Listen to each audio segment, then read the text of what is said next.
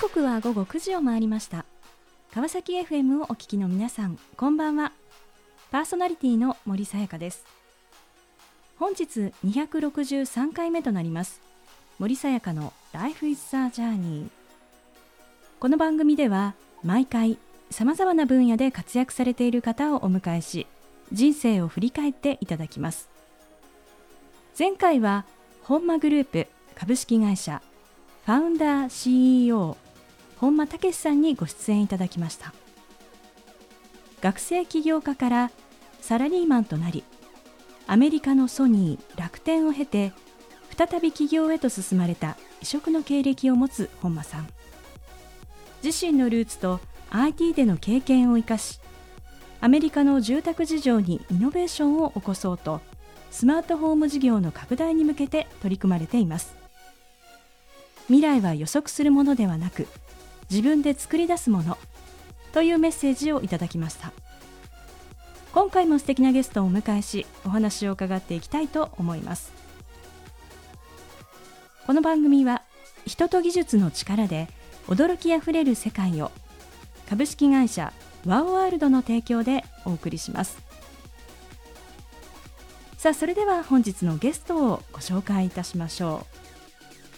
う。リバラック代表榎本正明さんです。榎本さんよろしくお願いいたします。あリバラックの代表榎本正明と申します。よろしくお願いします。えさて本日は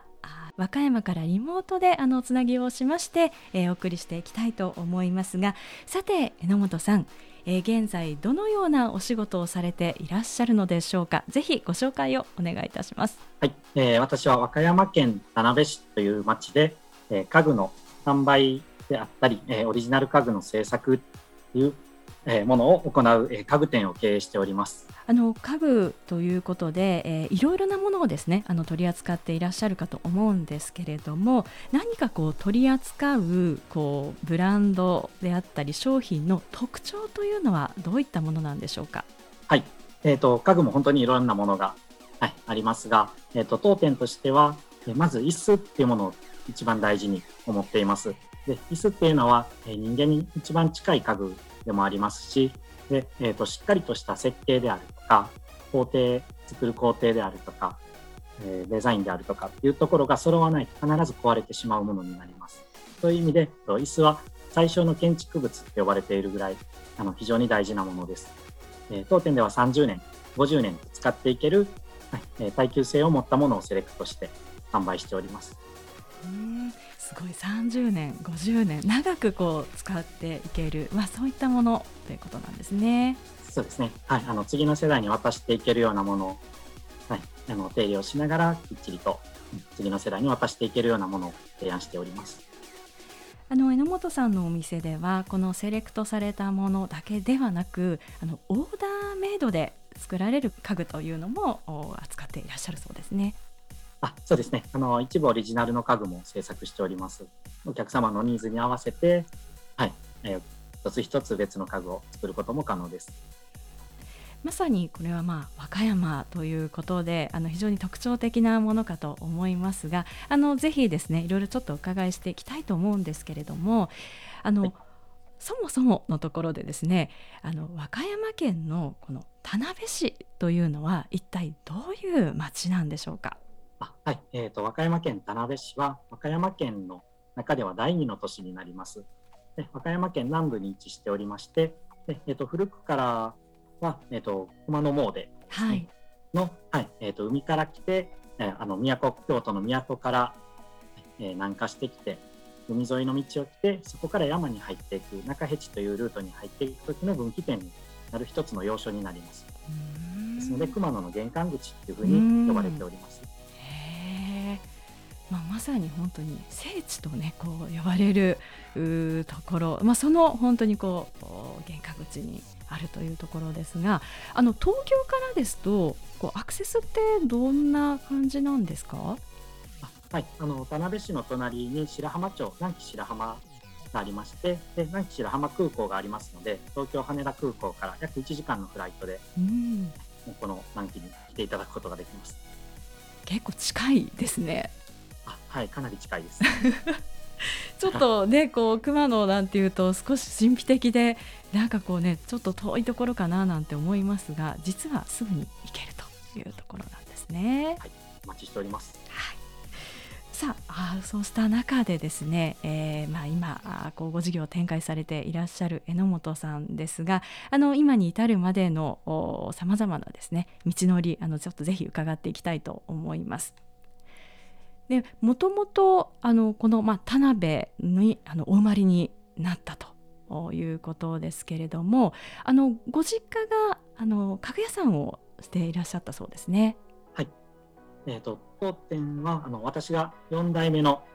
経営者になります、はい、1910年明治43年に創業した田辺市内の中でも今あるお店だと一番古い老舗の家具店になります。創業？今年で111年です、はい、うわすごい。もう記念の、ね、年ということですね。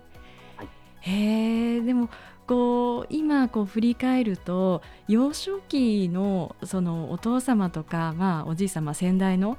方々の姿で印象に残っていることってどんなことですか？そうですね。あの昔は製造から始めた会社でして工場がありまして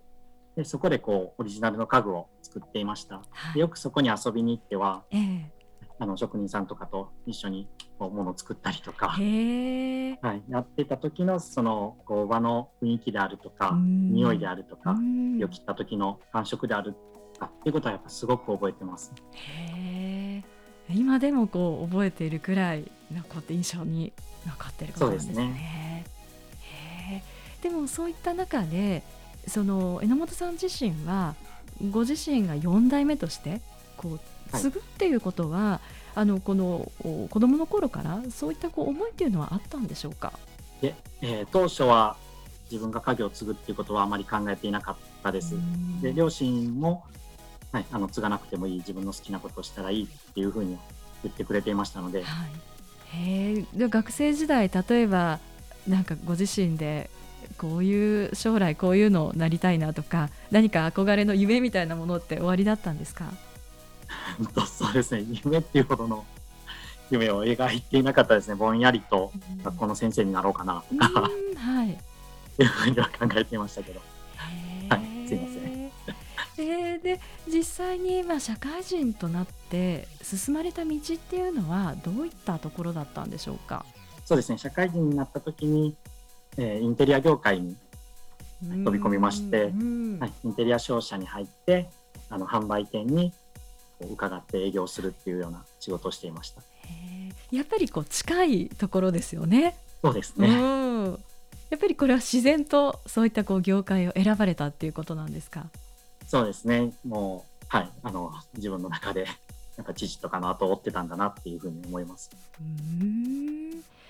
実際にあのお仕事としてはあのどんなことをされてたんですか？はい、えっ、とまあ資材の卸であったりとか、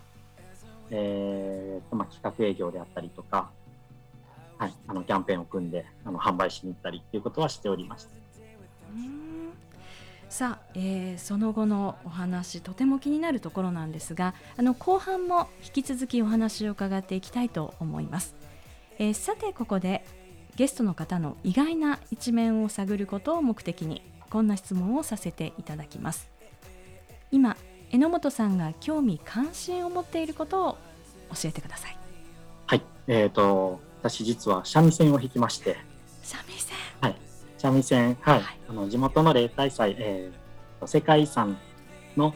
はい。えー、統計神社っていうところの例大祭で、えー、田辺祭りっていうものがあるんですけども、はい。えーと、と460回を超える歴史を持っている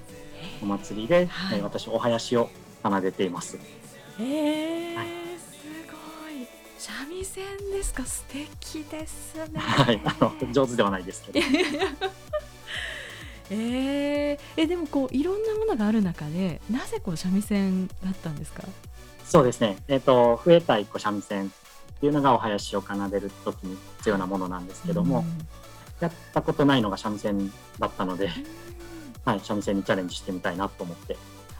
やりましたもうでも10 15年ぐらいもうずっとやってらっしゃるんですね。はい、なんかその音色を聞いてみたいななんてすごく ぜひてください。ありがとうございます。さあそれではここで一曲お届けしましょう。JLS でエターナルラブ。さ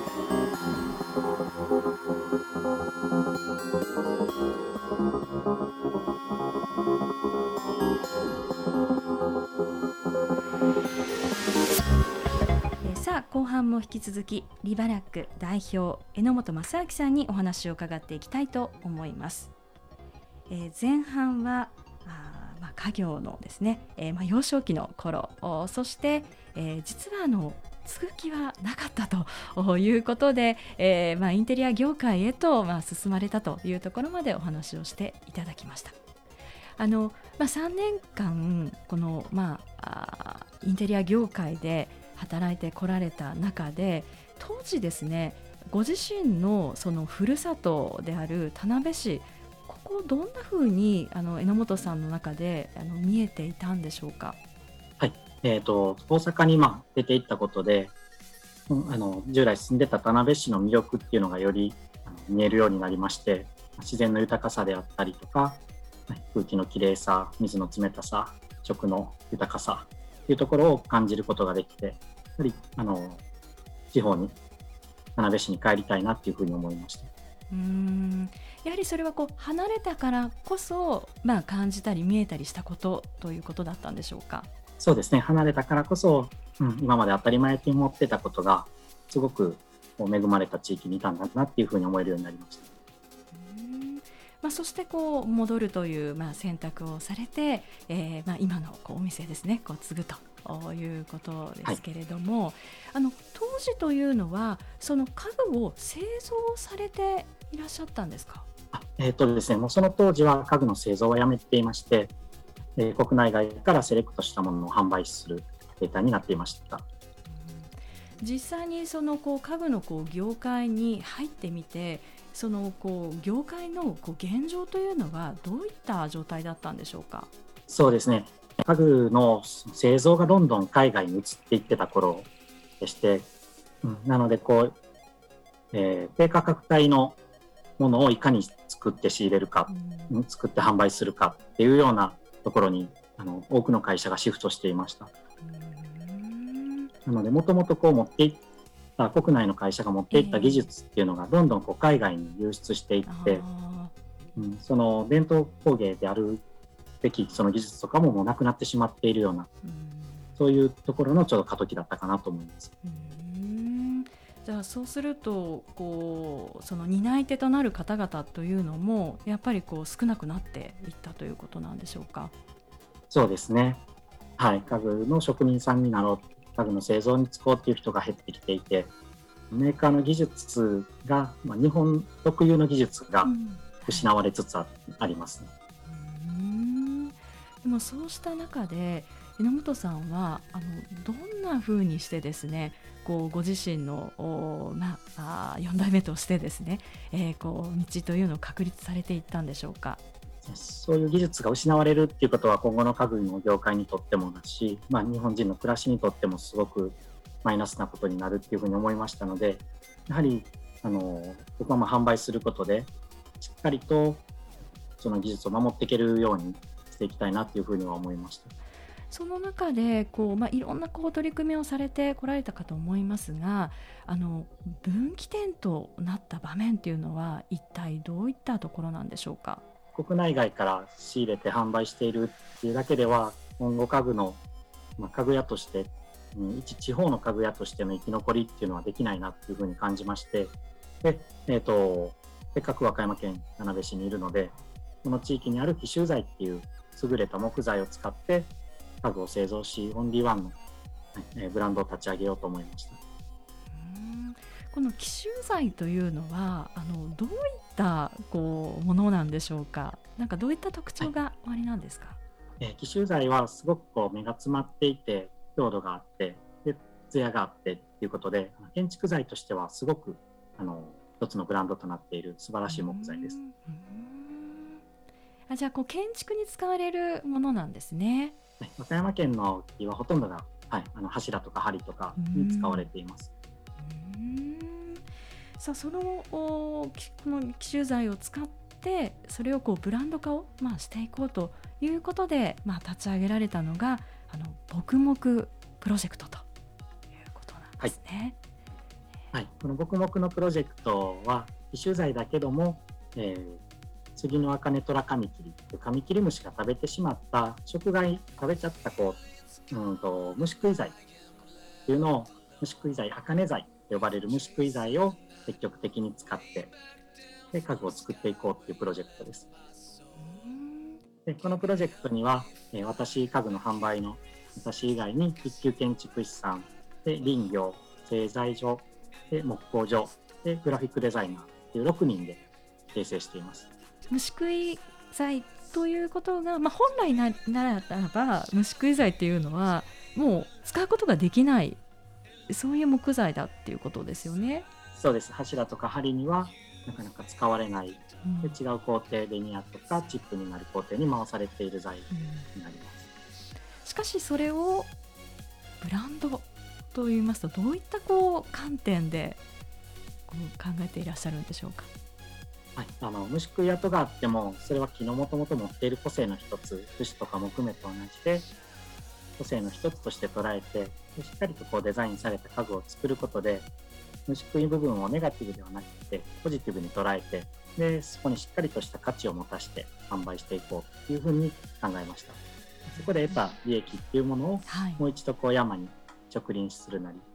あの保全するなりっていうことで戻していくことで熊野の山を再生させていこうっていうプロジェクトです。うん。えでもこのね虫食いになっている。しかしそれがあのむしろいいというですね。この価値のこう捉え方っていうのがすごく面白いですね。はい。その自然のものなのでもう全てが違って当たり前。うん、はい、なのこう多様性を受け入れるっていうか、はい、そういうことを考えました。うんあの実際にこのいわゆるこう虫食いになっているそういった茜材を使った、まあ、家具ですね。これはあのお客様の反応というのはいかがでしょうか、はい、あの実際に見ていただくと、えー、虫食い部分も全くこうネガティブに捉えられずにすごいこう個性があってむしろこちらの方がいいって言ってくれる方がほとんどです。うんまあ、ある意味それがこう自然の形というか工業製品ではなくて自然の中のものなので、はい、あの違っていいと思ってます。はあ、面白いですね。まあ、本当にこう新しいこうプロジェクトとしてあの取り組まれていらっしゃるかと思いますがあのこの田辺市というこの町自体はあのこういろんなその、まあ、アクセスもねすごくこういいと思うんですけれども結構そのいろいろな方がこう集まって何かをこうしていくというそういった何かこう、まあ、文化といいましょうかなんか町なんでしょうか？そうですね。あの古くから熊野古道熊野の入り口として熊野の玄関口として栄えてきた町でもありますしこの平安の時代からすごく昔から平安の時代から都の人たちが来たことを受け入れてた町でもあります。はい、でえー、熊野の神様の教えとして異文化異宗教老若男女すべてを受け入れる、はい、というこう心の深い教えがありますので、はい、それに従って、はい、ままあ、まさしく今のそのダイバーシティのまあ考え方これがもう根付いているということなんですね。そうですねあの今は本当に変化の激しい時代ですけれどもあのそうした中で榎本さんはこれからどんなことに挑戦していきたいですか？はい。地域を巻き込んで黙々っていうプロジェクトをもっともっと盛り上げていきたいと思ってます。このやっぱり地域の人々をこう巻き込むこの重要性というのはどういったことなんでしょうか？私たちが取り組んでるものは、えー、木材山自然が相手になります非常に大きな自然を相手にしてやっていくことになりますし、え木材のスパンってなると30年50年かかってくるものなので自分たちの時代自分たちの世代だけでは完結しない問題になります。あの山にはどんな問題があるんでしょうか？そうですね。あの茜材の問題もありますし、山に、えー、まあ、木材価格が下がることで林業に携わる人が少なくなってしまって、手入れができていない山が多くなっています。えー、手入れがされていないことで、山にこう日差しが入らなくなってしまうんです。間伐や枝打ちっていう作業ができないことで、本来地表に生えるべきシダ類とか、はい、っていうものが生えなくなってしまいます。地表に土がむき出しになってしまって、雨が降ったら流れてしまう。流れて川に流れ、でその土は今度は海に流れて生態系を壊しているっていうのが現状です。あの本当にこの山というものへの取り組みは長いスパンになっていますので、まあ、実際にこの取り組みの成果というものは今ではなくてこう次世代の人ですね。あのそういった方々がまあ、見ることになるというわけですけれども、まあ、そのためにですね、まあ、今何をするのかということで、まあ、そこに思いをですねえー、こうかけて、えー、取り組んでいらっしゃるその榎本さんの、まあ、覚悟、まあ、凄みというものがあのとても伝わってきました。さあ、えー、この番組ではゲストの皆さんに必ずお聞きしている質問があります。榎本さんにもお伺いさせていただきます。これから自分の夢を実現しようと考えている方々へ背中を押すメッセージをお願いいたします。はい、えっ、ー、と変化を楽しむ。いうことです。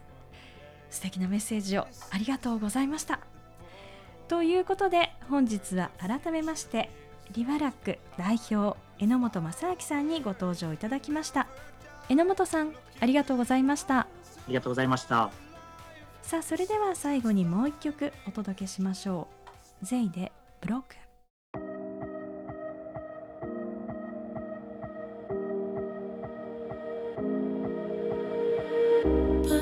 さやかの Life is a Journey いかがでしたでしょうか？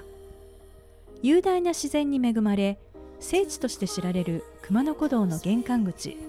和歌山県田辺市で創業111年の老舗家具屋を営む4代目の榎本さん。牧木プロジェクトを立ち上げ紀州の山々の再生と持続的な発展に向けて精力的に取り組まれています。変化を楽しむ。虫くんによる木を木の個性と捉え自然だからこその価値と捉える考え方は面白いと感じました。結果が出るのは30年50年先。業界への危機感。変わりゆく時代を感じながらも明るく楽しみながら取り組む榎本さんのその姿によみがえりの聖地とも言われる熊野の脈々と受け継がれている精神を感じた。そんな時間でした。次回はどんな素敵なゲストの方が来てくださるでしょうか。来週もまたこの時間にお会いしましょう。今日も一日お疲れ様でした。おやすみなさい。